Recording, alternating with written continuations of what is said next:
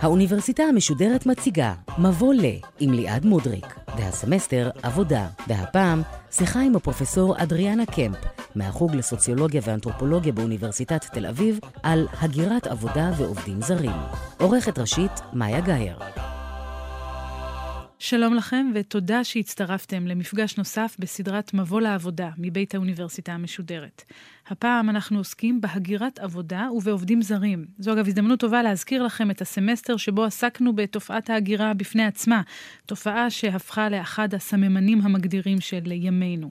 אגב, הסמסטר זמין כולו באתר גל"צ ובאפליקציות הפודקאסטים השונות.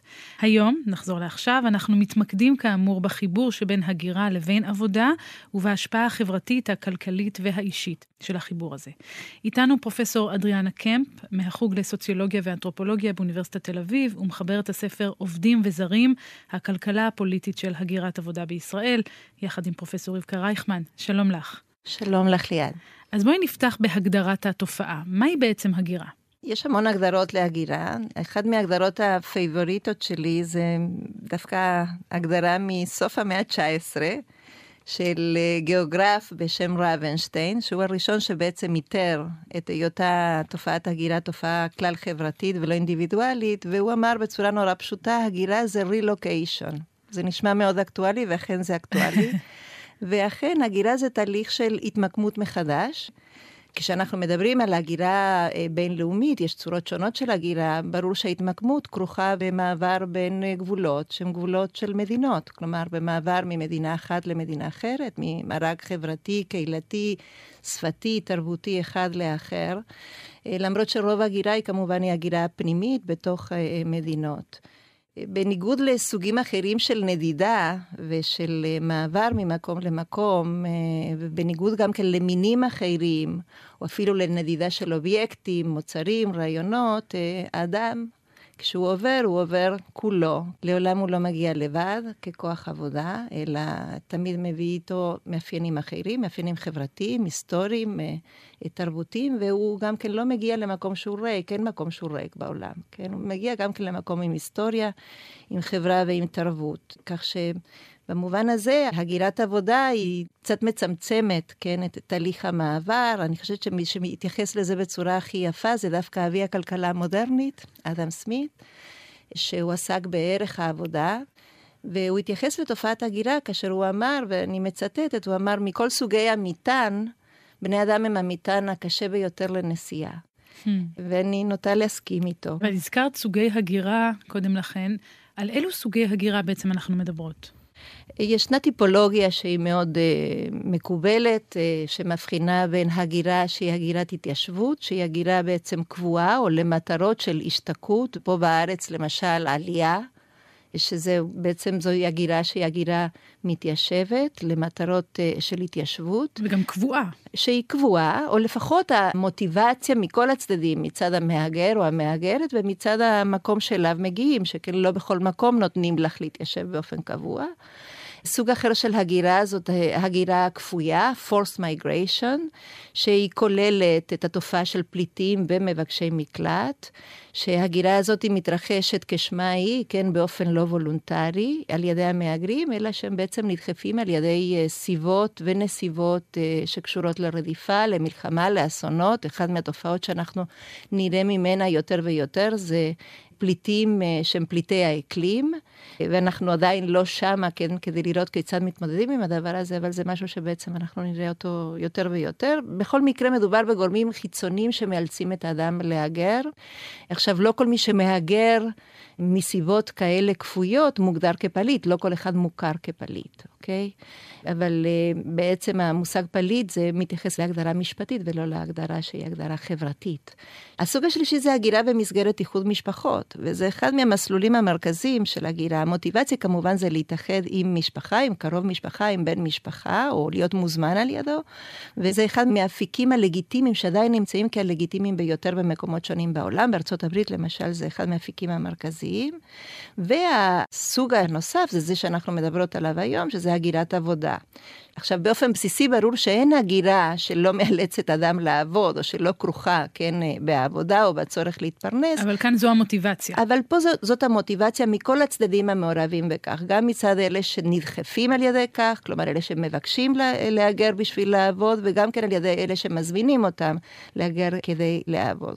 מלכתחילה הגירה מתוכננת לתכלית אה, של העבודה, ואכן במהלך המאה ה-20 וגם במהלך המאה הנוכחית, המאה ה-21, אנחנו בעצם רואים שהגירה הזאת היא הגירה שמתקיימת במסגרות של תוכניות יזומות. של מה שנקרא הגירה זמנית או הגירה ארעית למטרות אה, עבודה, שהיא עומדת בניגוד או בשונה, במובחן, מהגירה המתיישבת. אנחנו יכולות לקבוע כמה מתוך ההגירות השונות הן הגירות עבודה? כן, בהחלט, זו תופעה שמאוד משמעותית. אם אנחנו הולכים לפי הסטטיסטיקות, לפי הנתונים של ארגון ההגירה העולמי, ה-IOM, כמות המהגרים הבינלאומיים, כן, בשנת 2019 עמדה על כ-258 מיליון, כלומר 3% מכלל האנושות, 59% מתוכם הם מהגרי עבודה. כלומר, 1.5% מכלל האנושות הם נודדים במסגרת אה, הגירת עבודה. איך בעצם אנחנו קובעות מיהו מהגר עבודה? כי כשאנחנו חושבים על המושג הזה, בדרך כלל עולים לנו בראש אנשים שמגיעים לארץ אחרת כדי לבצע עבודות בעלות יוקרה פחותה. אבל יש גם מקרים של מעבר לארץ אחרת בשביל עבודה מאוד יוקרתית. נגיד גל גדות, היא מהגרת עבודה, או מי שעובד בהייטק הוא מהגר עבודה? אה, אכן, הם מהגרי עבודה, כן, אבל הגירה למטרות עבודה לא אומרת לנו שום דבר ביחס לסוגי העבודה. באופן כללי, זה יכול להיות למטרות עבודה שהן בעלות יוקרה, שהן דורשות מיומנויות אה, גבוהות, הגירה פרופסיונלית, מה שנקרא בספרות ה-brain drain, בריחת המוחות, או ה-brain gain, כלומר, mm-hmm. הצד שמרוויח את המוח שנכנס, אוקיי? אבל בדרך כלל כשאנחנו מדברים על התוכניות, מרבית התוכניות להגירת עבודה זמנית, ארעית, ואני שמה את הדגש על זה, בעצם זה בעיקר לעבודות של עובדים שהם דורשים מיומנויות אה, נמוכות, או מיומנויות למחצה. כן, בדרך כלל מקובל בעצם אה, לדבר על העבודות האלה כעבודות אה, שלושת ה-D, או בעברית אפילו שלושת המם. ה-D זה dangerous, difficult and dirty, ובעברית אני מתרגנת את זה למסוכנות, מפרכות, מלוכלכות, וכאלה שאו שיש מחסור כוח אדם, כוח עבודה לגביהם, או כאלה שאף אחד לא רוצה לעשות אותם, מה שמזכיר משהו שבטח אולי אמרתם כבר בקורס, שעבודה היא, היא אף פעם לא רק עבודה, עבודה זה גם כן סטטוס, כן. זה לא רק הכנסה. ופה נכנסות עבודות שלושת ה-D, כן, בצורה מאוד מאוד אה, בולטת. ועבודות מהסוג הזה נקראות שוק עבודה שניוני? נכון. כשאנחנו חושבים על, על שוק העבודה בחברות אה, מודרניות, בחברות קפיטליסטיות, אנחנו, בחברות שמריטוקרטיות, אנחנו חושבות במונחים של שוק שהוא פחות או יותר חופשי, באיזה מובן הוא חופשי, שבן אדם יכול לבחור את העבודות שאליהן הוא רוצה להשתלב, כן?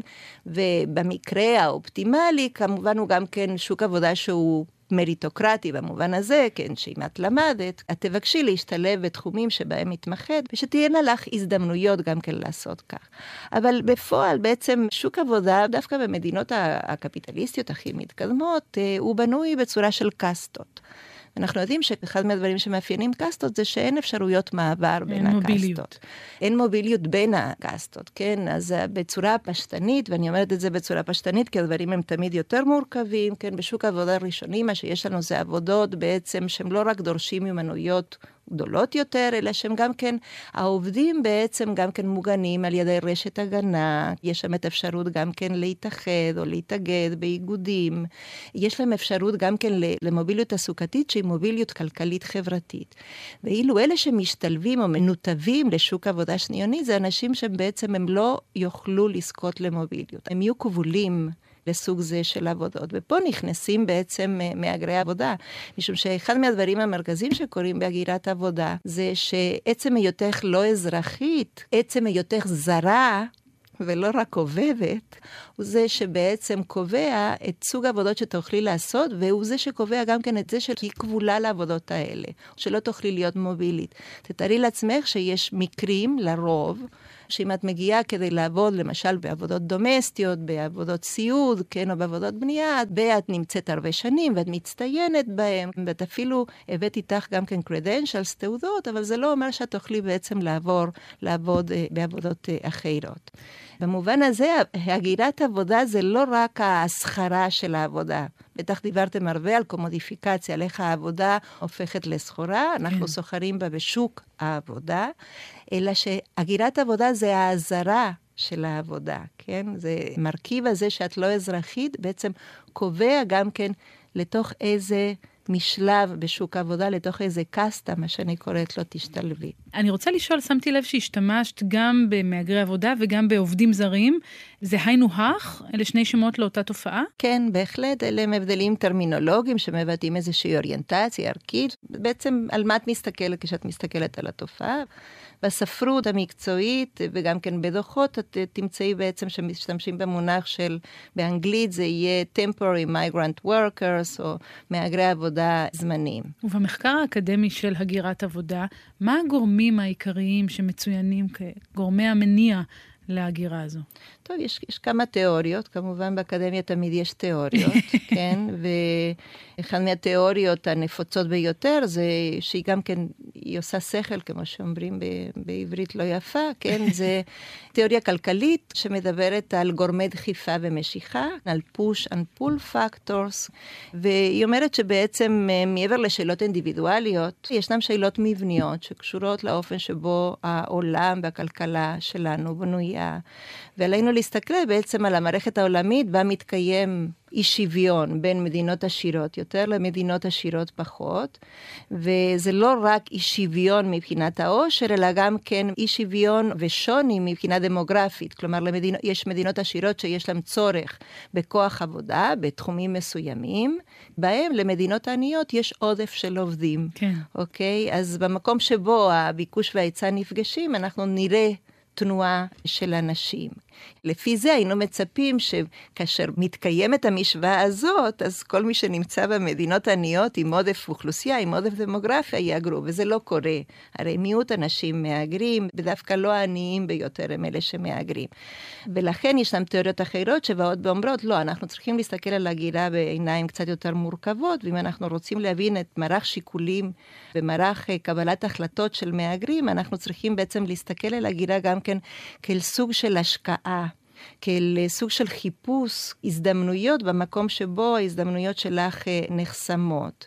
במובן הזה, הגירה, ההחלטה להגר זה סוג של השקעה שהיא נעשית בצפי להחזרים שיהיו לך, כשחייבים לקחת בחשבון את כל הסיכונים שיש בהשקעה הזאת, כן? הם סיכונים שהם לא רק מטריאליים, אלא גם כן סיכונים, נקרא להם גם כן אה, אנושיים, אה, שונים ומגוונים. אפשר גם לדבר אולי על התפקיד של המדינות בעידוד גלי הגירה מן הסוג הזה, אם אני חוזרת להיסטוריה, נגיד המאה ה-20, היא משופעת בתוכניות לקליטת הגירה, באופן ממוקד אה, הגירת עבודה. זה נכון מאוד. כלומר, בדיוק הייתי מגיעה לתיאוריה הזאת, שבאה ואומרת, אוקיי, אנחנו מסתכלים על הגורמים שדוחפים מהאנשים, אבל מה ביחס לגורמים שמושכים? הרי שאנשים הם, הם לא יאגרו אם אין מישהו שמאותת לו באופן פורמלי או בלתי פורמלי, הנה כאן אנחנו רוצים אותך, כאן אנחנו צריכים אותך. המון פעמים אה, צריכים ורוצים לא הולך ביחד.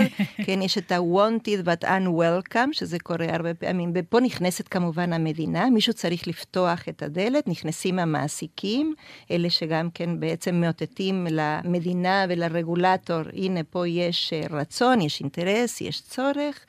ופה נכנסות התוכניות, התוכניות של אה, הגירת עבודה זמנית.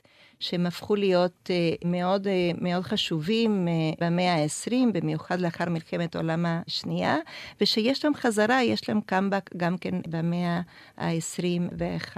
אז אחרי מלחמת העולם השנייה, למשל, היו תוכניות לקליטת הגירה גם באירופה וגם כחלק מתוכנית מרשל. כמה זה היה משמעותי? זה היה מאוד מאוד משמעותי. חלק גדול ממה שנקרא הנס כלכלי, או התחייה של אירופה שלאחר מלחמת העולם השנייה, בעצם נסמך במידה רבה על הרעיון הזה שבין השאר, חוץ מגיוס השקעות וכספי סיוע חיצוניים, הם גם כן נסמכו על הכוח עבודה של מהגרים. אם ניקח למשל את אירופה, אחד מהדברים המעניינים שקורים זה שהמהגרים הראשונים, מהגרי העבודה שמובאים, מגויסים באמצעות התוכניות האלה, הם אירופאים, בעיקר מאיטליה, מפורטוגל, מספרד, והמהגרי העבודה הראשונים שהגיעו בגרמניה החל משנת 1955, הם היו איטלקים, לאחר מכן גייסו באופן יזום ממדינות שונות כמו יוגוסלביה, מאיטליה, מיוון, גם כן ממדינות צפון מצפון אפריקה ומטורקיה. כשמדברים על התוכניות, על ה Gastarbeiter, כן, על תוכניות של guest workers, של אה, עובדים אורחים, בדרך כלל חושבים על הטורקים בגרמניה, צריך להבין איך זה מתחיל, ההגירה מטורקיה לגרמניה, זה דרך הסכמים שגרמניה חותמת עם המדינות האלה כדי להביא עובדים אה, זמניים. גרמניה בכלל, בשנות ה-60 היא הופכת להיות סוג של בית חרושת גלובלית, מאוד דומה למה שקורה בסין היום. כשאנחנו חושבים למשל על תעשיית הרכב, כן, הפולקסווגן, מי שבעצם בנה את מכונית החיפושית, זה לא היה הפולק הגרמני, כפי שזה היה צפוי בהתחלה, אלא שזה היו האיטלקים, היוגוסלבים. אבל בשנות ה-70 החגיגה הזאת מסתיימת, לא? בשנות ה-70 החגיגה הזאת אה, מסתיימת, יש אה, כמה סיבות לכך, סיבות שקשורות למיתון, אה, גם כן יש משבר, משבר אה, עולמי של נפט, והחגיגה הזאת מסתיימת בצורה שמנכיחה בדיוק את מה שאמרתי קודם, כן, את מה שמקס פריש, המחזאי האוסטרי הידוע, אמר, הבאנו עובדים וקיבלנו בני אדם, איך בעצם הניסיון להפריד בין אדם לבין עבודה, בין אה, כלכלה לבין דמוגרפיה, לא ממש צולח. כן, וזה כמובן מלווה אותנו עד היום. אם אנחנו נקפוץ רגע אל הכאן ועכשיו, אם אנחנו מדברות על מהגרי עבודה נכון נכון להיום, לאן הם מגיעים? מה הם מחפשים? לפי נתונים של ארגון העבודה העולמי, אנחנו מדברים על כ-159 מיליון אה, מהגרי עבודה, שמגיעים לשלושה אזורים אה, מרכזיים. כ-50% מהם הם בעצם מגיעים או לצפון אמריקה או למדינות אה, מערב. צפון ודרום אה, אירופה, כלומר לאיחוד האירופאי, אבל זה עכשיו זה כבר לא רק מדינות מערב אירופה, אלא גם כן מדינות דרום אירופה הם הפכו להיות בעצם יעד להגירת עבודה. אבל הם מגיעים מאמריקה הלטינית? הם, הם מגיעים... זו שאלה מצוינת. אה, אפשר לספר באמת אה, את הסיפור ההיסטורי של ההגירה. הגירות לא מגיעות ככה סתם, כן? אז למשל, בצרפת, חלק גדול מזה זה ההגירה הפוסט-קולוניאלית, כן? הגירה שבספרות מכונה לא פעם כן, האימפריה מכה שנית, כלומר, קודם הגיעו האימפריות, ועכשיו הם באים בני הקולוניות. מצפון אפריקה כמובן, בספרד למשל, שהופכת במהלך שנות ה-80 וה-90 ביתר שאת, להיות uh, מקום, uh, באמת, מחוז חפצם של הרבה מהגרים, הן דרך גיוס או הן דרך uh, הגירה ספונטנית, כמובן מגיעים מאמריקה הלטינית או מארצות דוברות השפה, משום שמה שאמרתי קודם, הדבר הזה בעצם מפחית סיכונים ומגדיל הזדמנויות, אבל אה, כמובן ההגירה גם כן מגיעה ממדינות אחרות שאיתן אין קשר או אין קשר הכרחי לפני כן. אנחנו רואים שלמשל אחד מההגירות הגדולות ביותר דווקא למדינות אירופה זה ממדינות שמדרום לסהרה. אז מה, מה המגמות העכשוויות בהגירה היום? קודם כל תהליך של גלובליזציה של הגירת עבודה, ויש לזה כמה וכמה משמעויות. משמעות אחת היא בעצם שמעבר למהפכות הטכנולוגיות והתחבורתיות וכולי וכולי, אחד מההשלכות זה שמדינות שבעבר הן לא היו בעצם מקבלות הגירה, הן הופכות לכאלה. ישראל היא דוגמה מצוינת. ישראל קיבלה עלייה מעולים חדשים, כן, כן מהגרים אתניים, מה שנקרא הגירת שיבה או הגירת שבות, אבל היא הופכת להיות יעד גם כן לסוגים שונים של הגירה. בישראל היום יש את כל סוגי הגירה, כולל... ואת זה את קושרת לגלובליזציה. צריך לומר, שמענו על זה בהרחבה גם בשבוע שעבר, בתוכנית הקודמת, ואת אומרת, זה משנה את כללי המשחק מבחינת זה, ההגירה. זה משנה את הכיוונים, כלומר, יש מדינות חדשות שהן הופכות בעצם להיות יעד להגירה, מדינות אחרות שהן בעבר הן לא היו בעצם מייצות, בין מרכאות, מהגרים, כיום הן עושות זאת. ויש גם כאלה מדינות שסוגרות את שעריהן בעקבות ה... הגלובליזציה? אה, ודאי שכן, אנחנו רואים היום את ה-Backlash. כבר כמה עשורים הדבר הזה נמשך, בעצם של ניסיון אה, לסגור יותר או להקשות יותר את סף הכניסה ואת רף הכניסה, גם במדינות שבעבר הנהיגו מדיניות אה, הגירה ליברלית, וגם מדינות שכניסתם של מהגרים, שיש להם מאפיינים אתניים או דתיים אחרים, לא בהכרח מאיימת, כן, על ה-DNA שלהם. אנחנו רואים את התהליך הזה בהרבה מדינות. הדבר הזה בא לידי ביטוי בהמון צורות, בצורה של מה שנקרא סקוריטיזציה, כלומר התייחסות יותר ויותר גדולה להגירה כסוגיה ביטחונית, דבר שלא היה בהכרח אה, בעבר. אנחנו רואים את זה גם כן באמצעות אה, חוקים שהם יותר קשים, רגולציה שהיא יותר קשה, שהרגולציה היא לא רק בגבול, כדי למנוע כניסה, אלא גם כן הרגולציה פנימה. במובן הזה בעצם הגבול מחלחל פנימה אל תוך המדינות עצמן. אבל המדינה דווקא פחות מעורבת בדיני העסקה עצמם, לא, היא לא מטילה את האחריות על התאגידים? זה נכון, זו עוד מגמה שאנחנו רואים שהיא קשורה, שזו מגמה שאפשר לקרוא לה של הפרטה. הפרטה של פונקציות שהיו מזוהות עם הפונקציות הרבעוניות של המדינה. כמובן שפיקוח על מי נכנס ומי לא נכנס זה אחד מאולי הפונקציה, כן, שנשארה למדינה כגוף רבעוני, והדבר הזה בעצם עובר תהליך של פריבטיזציה, של הפרטה, בין אם זה בידי המעסיקים והתאגידים, בין אם זה בידי uh, תעשייה מאוד מאוד ענפה של מתווכים, שחלקם uh, פועלים בהרשאה, מורשים, וחלקם כמובן uh, לא מורשים.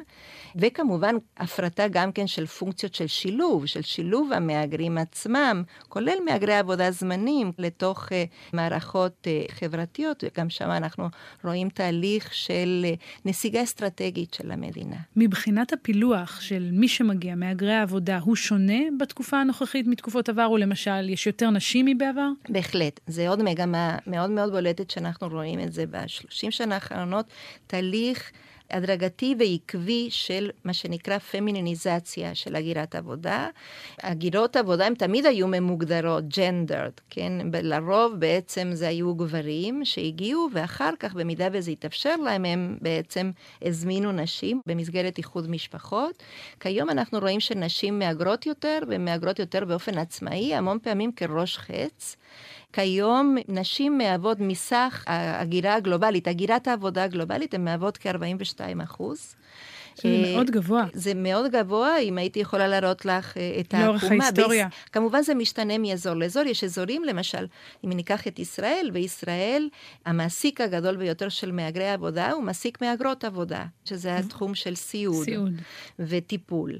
ובמובן הזה אנחנו רואים בצורה נורא נורא יפה, מאז ראשית שנות ה-90, כשהתחילו להנהיג את התוכניות אה, של הגירה עבודה זמנית אה, למהגרי עבודה, אנחנו רואים את העלייה העקבית והמאוד מאוד חדה. עבודה בפמיניניזציה של הגירת עבודה. והדבר הזה כמובן קשור לכך שיש ביקוש בתחומים מסוימים, במיוחד בתחומים שקשורים למה שנקרא עולם טיפול, ועולם הטיפול יכול לדרוש מיומנויות מאוד מאוד גבוהות, למשל אחיות ואנשים שהם בעצם קיבלו הכשרה מסודרת ומאוד מאוד גבוהה, וזה יכול להיות אבל גם כן עבודות דומסטיות, כדי uh, לעשות בעצם uh, את עבודות הניקיון בבית, לטפל uh, בילדים. כן, ובהקשר הזה מושג uh, מעניין שמשתמשים בו לא מעט הוא אימהות טרנס-לאומית. נכון. נכון, זה אחד מההשלכות, אם אנחנו מדברים על ההשלכות החברתיות של הגירת עבודה, בהקשר הזה של פמיניזציה של הגירת עבודה, המושג של אימהות טרנס-לאומית הוא מושג שבעצם בא לדבר על, על התופעה הזאת של החלוקה מחדש, חלוקה בלתי שוויונית מחדש של uh, עבודות הטיפול וגם כן של uh, עבודת הרגש. נשים מהגרות יותר, והשאלה כמובן שנשאלת, אם מי מטפל בילדים של המטפלת, זאת, זאת שאלה שהיא לא, לא טריוויאלית. אה, בדרך כלל מה שקורה הוא שנכון שנשים מהגרות יותר והן עצמאיות יותר, אבל זה לא אומר שחל שינוי בחלוקת עבודה מגדרית. וחלוקת עבודה מגדרית לרוב נשארת בעינה, ולכן מה שהנשים עושות זה שהן ממשיכות בעצם לטפל בילדים שלהם, לדאוג לילדים שלהם דווקא מרחוק, בשלט רחוק. העובדה שהן רחוקות היא זו שמאפשרת להם לטפל בהם, להעניק להם הזדמנויות, שהם לא יצטרכו להיות המטפלות אה, והמטפלים של העתיד, אלא שהם יוכלו בעצם לקבל השכלה ומוביליות אה, חברתית, תעסוקתית, ושיגשימו את השאיפות שלהם. אני רוצה לחזור איתך, אה, דיברת קודם על היחס של המדינה שהשתנה כלפי אה, מהגרי עבודה. יש גם מדינות שבהן אנחנו רואים משהו אחר, שפותחות את שעריהן, נניח קנדה אולי היא דוגמה כזו? אין גבולות פתוחים, הדבר הזה לא קיים בשום מקום. יש משטרים שהם יותר ליברליים, ויש משטרים שהם פחות ליברליים, יש תקופות שהן יותר ליברליות ותקופות שהן פחות ליברליות. אבל אם את כבר הזכרת את קנדה, אז קנדה היא דוגמה מאוד יפה, משום שקנדה היא כן רואה את עצמה ומגדירה את עצמה בכל המובנים, משפטית, אידיאולוגית וכולי וכולי, חברתית, כמדינת הגירה, כמדינת התיישבות. היא בעצם אה, מקבלת סוגים שונים של הגירה, אבל בואו נדבר על מהגרי עבודה. יש לה אפיקים, מסלולים, ערוצים למהגרי עבודה. דיברנו על מהגרות עבודה בתחום של סיעוד. כן. אז קנדה מגייסת ומזמינה, מזמינה באופן מאוד מאוד פרואקטיבי, אחיות. מכל העולם, גם כן מהפיליפינים. אבל בעצם מה שהיא מעניקה להם זה את האפשרות, לאחר כמה שנים, לעבור מהערוץ הזה של תוכניות הגירת עבודה זמניות, לאפשרות בעצם לרכוש תושבות קבע ואפילו להתאזרח. כמו כן, יש גם כן את האפשרות, לא אוטומטית, אבל אחר שלב מה, אחרי שאת מפגינה שיש לך עצמאות כלכלית, שאת לא קרימינלית, כן, אצטרה, אצטרה, שבעצם את יכולה גם כן להביא את משפחתך. זה משהו שמתקיים אה, אה, בקנדה, הדבר הזה לא בהכרח מתקיים במקומות שבהם עצם המעבר לערוץ אחר הוא בלתי אפשרי. ברור. אם אנחנו מדברות על ההשפעה של המהגרים, העובדים הזרים, על שוק העבודה המקומי, בדרך כלל ההשפעה היא מיטבית או דווקא מזיקה? יש כמה וכמה סוגי השפעה. קודם כל, מהגרי עבודה, במיוחד אלה שמוזמנים באמצעות uh, התוכניות האלה, הם מוזמנים כי יש צורך בהם.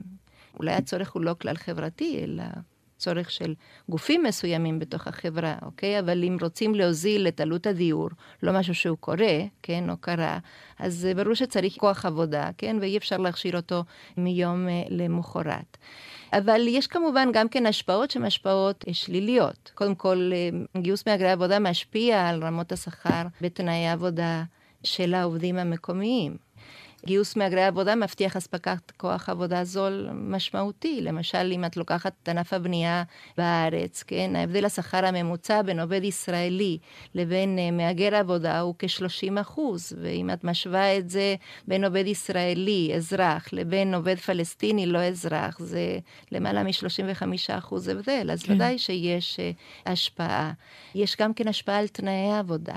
אוקיי? זה מה שנקרא מרוץ לתחתית. עם גופים אה, פוליטיים, עושים יד אחד עם מעסיקים על גיוס זרים, הדבר הזה זה יכול להיות גם כן נשק יום הדין כלפי עובדים מקומיים. כי כוח המיקוח של המעסיקים גדל באופן משמעותי. הגירת עבודה יכולה להיות דרך, המון פעמים היא דרך גם כן לעשות מה שנקרא רסטרוקטורציה, כן, לארגן מחדש את הכלכלה ואת המשק או את שוק העבודה. והדבר הזה הוא כמובן יש לו השלכות שהן השלכות היקפיות, כן? אנחנו גם מכירות את ההשפעה הפוליטית, כי הרבה פעמים אה, כניסה משמעותית של עובדים זרים למדינה מובילה גם גלים של תלונות, שהם לוקחים לנו את מקומות העבודה, פופוליזם, שנאה נגד זרים. אה, כן. ודאי, אנחנו חיים בעידן כזה, בעידן שבו יש uh, תהליך של, של דמוניזציה, של הגירת עבודה, ותראי, יש משהו מאוד מעניין.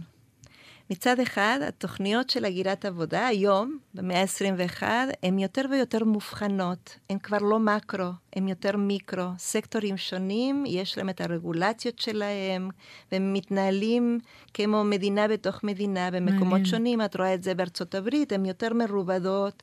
במקומות אחרים, הן גם כן יותר משחררות את העובדים. יש הבדל, יש הבדל משמעותי בין מהגרי עבודה שמגיעים במה שאני קוראת המחלקה הראשונה, ואלה שמגיעים... רגילים במחלקה התחתונה. זה מצד אחד, כלומר, הן יותר מורכבות והרגולציה מכירה במורכבות הזאת.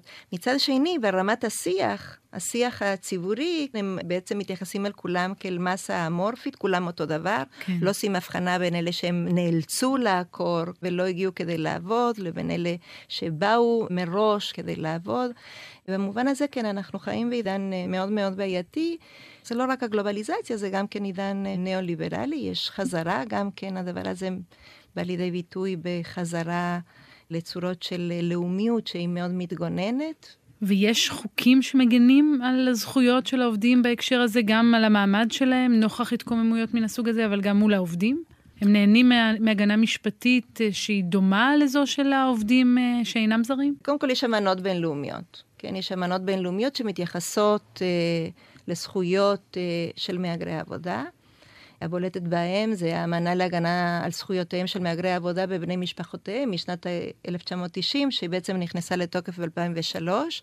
היא בעצם אה, קובעת תנאים וזכויות בכל מיני תחומים שצריכות להיות למהגרי עבודה.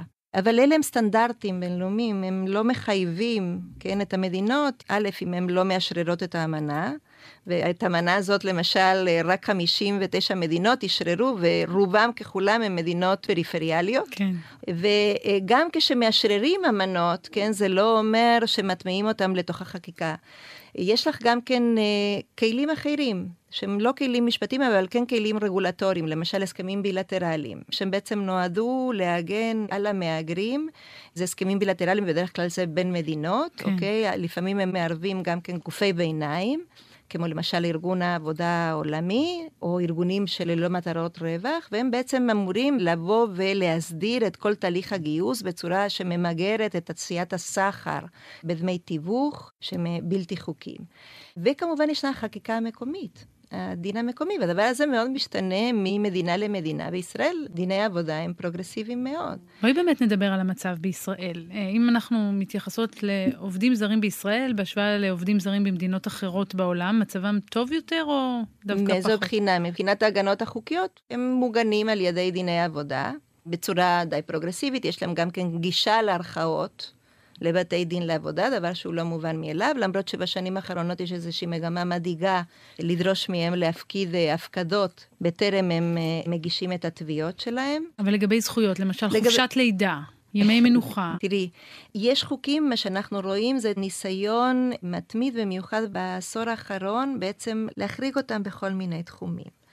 אחד מהתחומים הבולטים זה למשל שעות עבודה ומנוחה.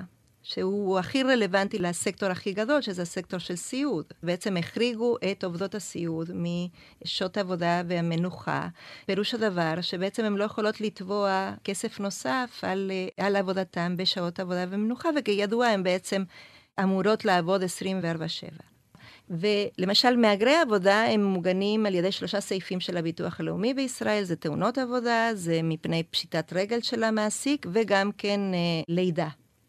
זה נורא מעניין, משום שהדבר הזה עומד בסתירה לעובדה שבעצם מהגרות עבודה הן לא אמורות ללדת כאן. כלומר, יש צו עובדת זרה בהיריון שהובא לבית המשפט, הובא לבג"ץ, אבל שבאופן מעשי, מה שהצו הזה, גם כן לאחר הפסיקה של בית המשפט אומר, זה שאם בעצם הילוד משבש את תנאי העבודה, את הסיבות שבעטיה אני אגיע לארץ, היא בעצם אמורה לחזור. בכל מקרה, היא אמורה לחזור ברגע שמסתיים uh, תקופת הוויזה, לא ניתן להאריך את הוויזה למי כן. בעצם ילדה. זה למשל דוגמה לאופן הדואלי שיש פה מצד אחד. דיני עבודה מאוד פרוגרסיביים, מצד שני רגולציות שמטרתם בעצם למנוע בכל uh, מאודן את האפשרות שלהם שמא הם ישתקעו, או שמא הם בעצם יהיה להם תביעות שכמוהן, כן, כהכרה uh, במעמדן כתושבים לגיטימיים. אז את סוקרת עבורנו את התמונה הזו שהיא uh, מעניינת, חלקים ממנה מטרידים. יש משהו על עובדים זרים שהיית רוצה שאנחנו, המאזינים שלנו, ידעו ואנחנו אולי לא יודעים או לא מעריכים? אני חושבת שזה שהגירה יכולה להיות ברכה. חלק גדול מהיסטוריה של המאה ה-20, ואפשר ללכת גם כן אחורנית אם רוצים, היא נתפסה כברכה ולא כקללה, כפי שלעיתים היא מוצגת. שהם מייצרים מקומות עבודה ולא בהכרח לוקחים מקומות עבודה. אם תקחי את תחום החקלאות בארץ, קשה לי להאמין שיכול היה להתקיים. הרבה מסך כוח עבודה בתחום הזה הם אה, תאילנדים, אם תוסיפי לזה פלסטינים אה, מהשטחים, אז בעצם זה כמעט הרוב. הם גם כן תורמים לרווחה, ל-well-being. תחשבי על, על החוק המאוד פרוגרסיבי, שאין הרבה מקומות בעולם, כמו חוק סיעוד mm-hmm. מ-1986, שנכנס בעצם לתוקף ב-88.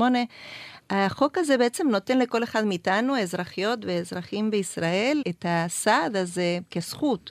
לעת זקנה, וכולנו נגיע לשם, מי מוקדם יותר ומי מאוחר יותר, והדבר הזה בעצם רק יצא לפועל ברגע שהנהיגו את מה שקראו את התוכנית הפיליפינית ב-95.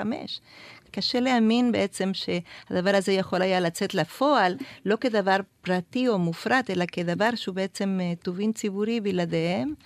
כמובן, הגירת עבודה זה אמצעי לפיתוח במדינות המוצא ובקהילות המוצא.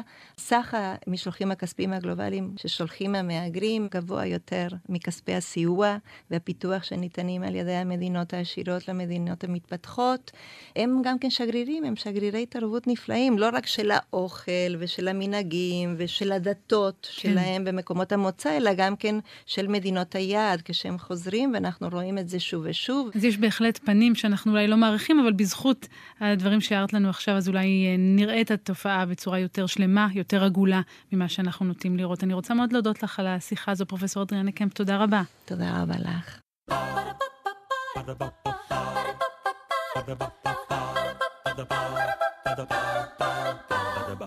האוניברסיטה המשודרת, מבוא ל. ליעד מודריק שוחחה עם הפרופסור אדריאנה קמפ, מהחוג לסוציולוגיה ואנתרופולוגיה באוניברסיטת תל אביב, על הגירת עבודה ועובדים זרים. עורכת ראשית, מאיה גאייר. עורך ומפיק, עומר עובדיה. האוניברסיטה המשודרת, בכל זמן שתרצו, באתר וביישומון גלי צה"ל ובדף הפייסבוק של האוניברסיטה המשודרת.